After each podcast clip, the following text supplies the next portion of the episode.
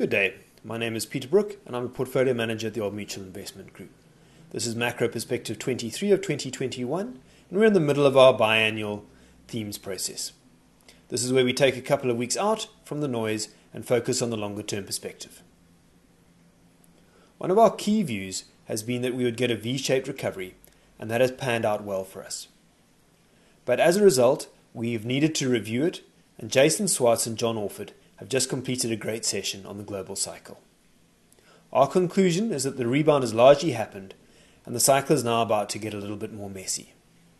The easiest way to explain this is that we're moving out of the sweet spot for markets, which is reflation, where growth is above trend and inflation is below trend, to a space where inflation will become much more important, with growth and inflation above trend.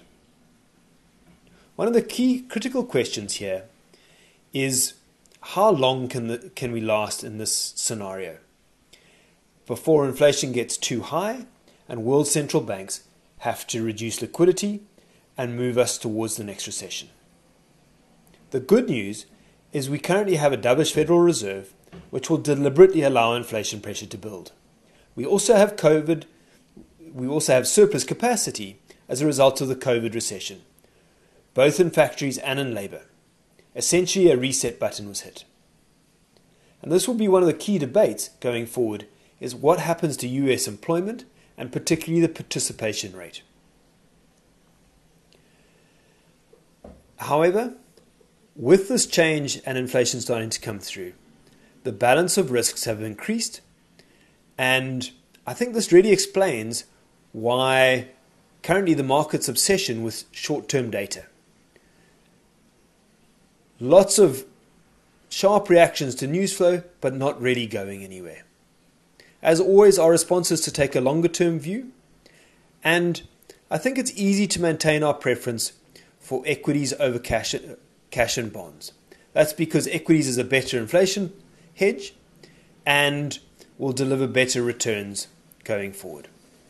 However, within equity, we want to have more exposure to inflation beneficiaries and be careful of the area of the market that stand to suffer from a PE contraction as the cost of capital rises.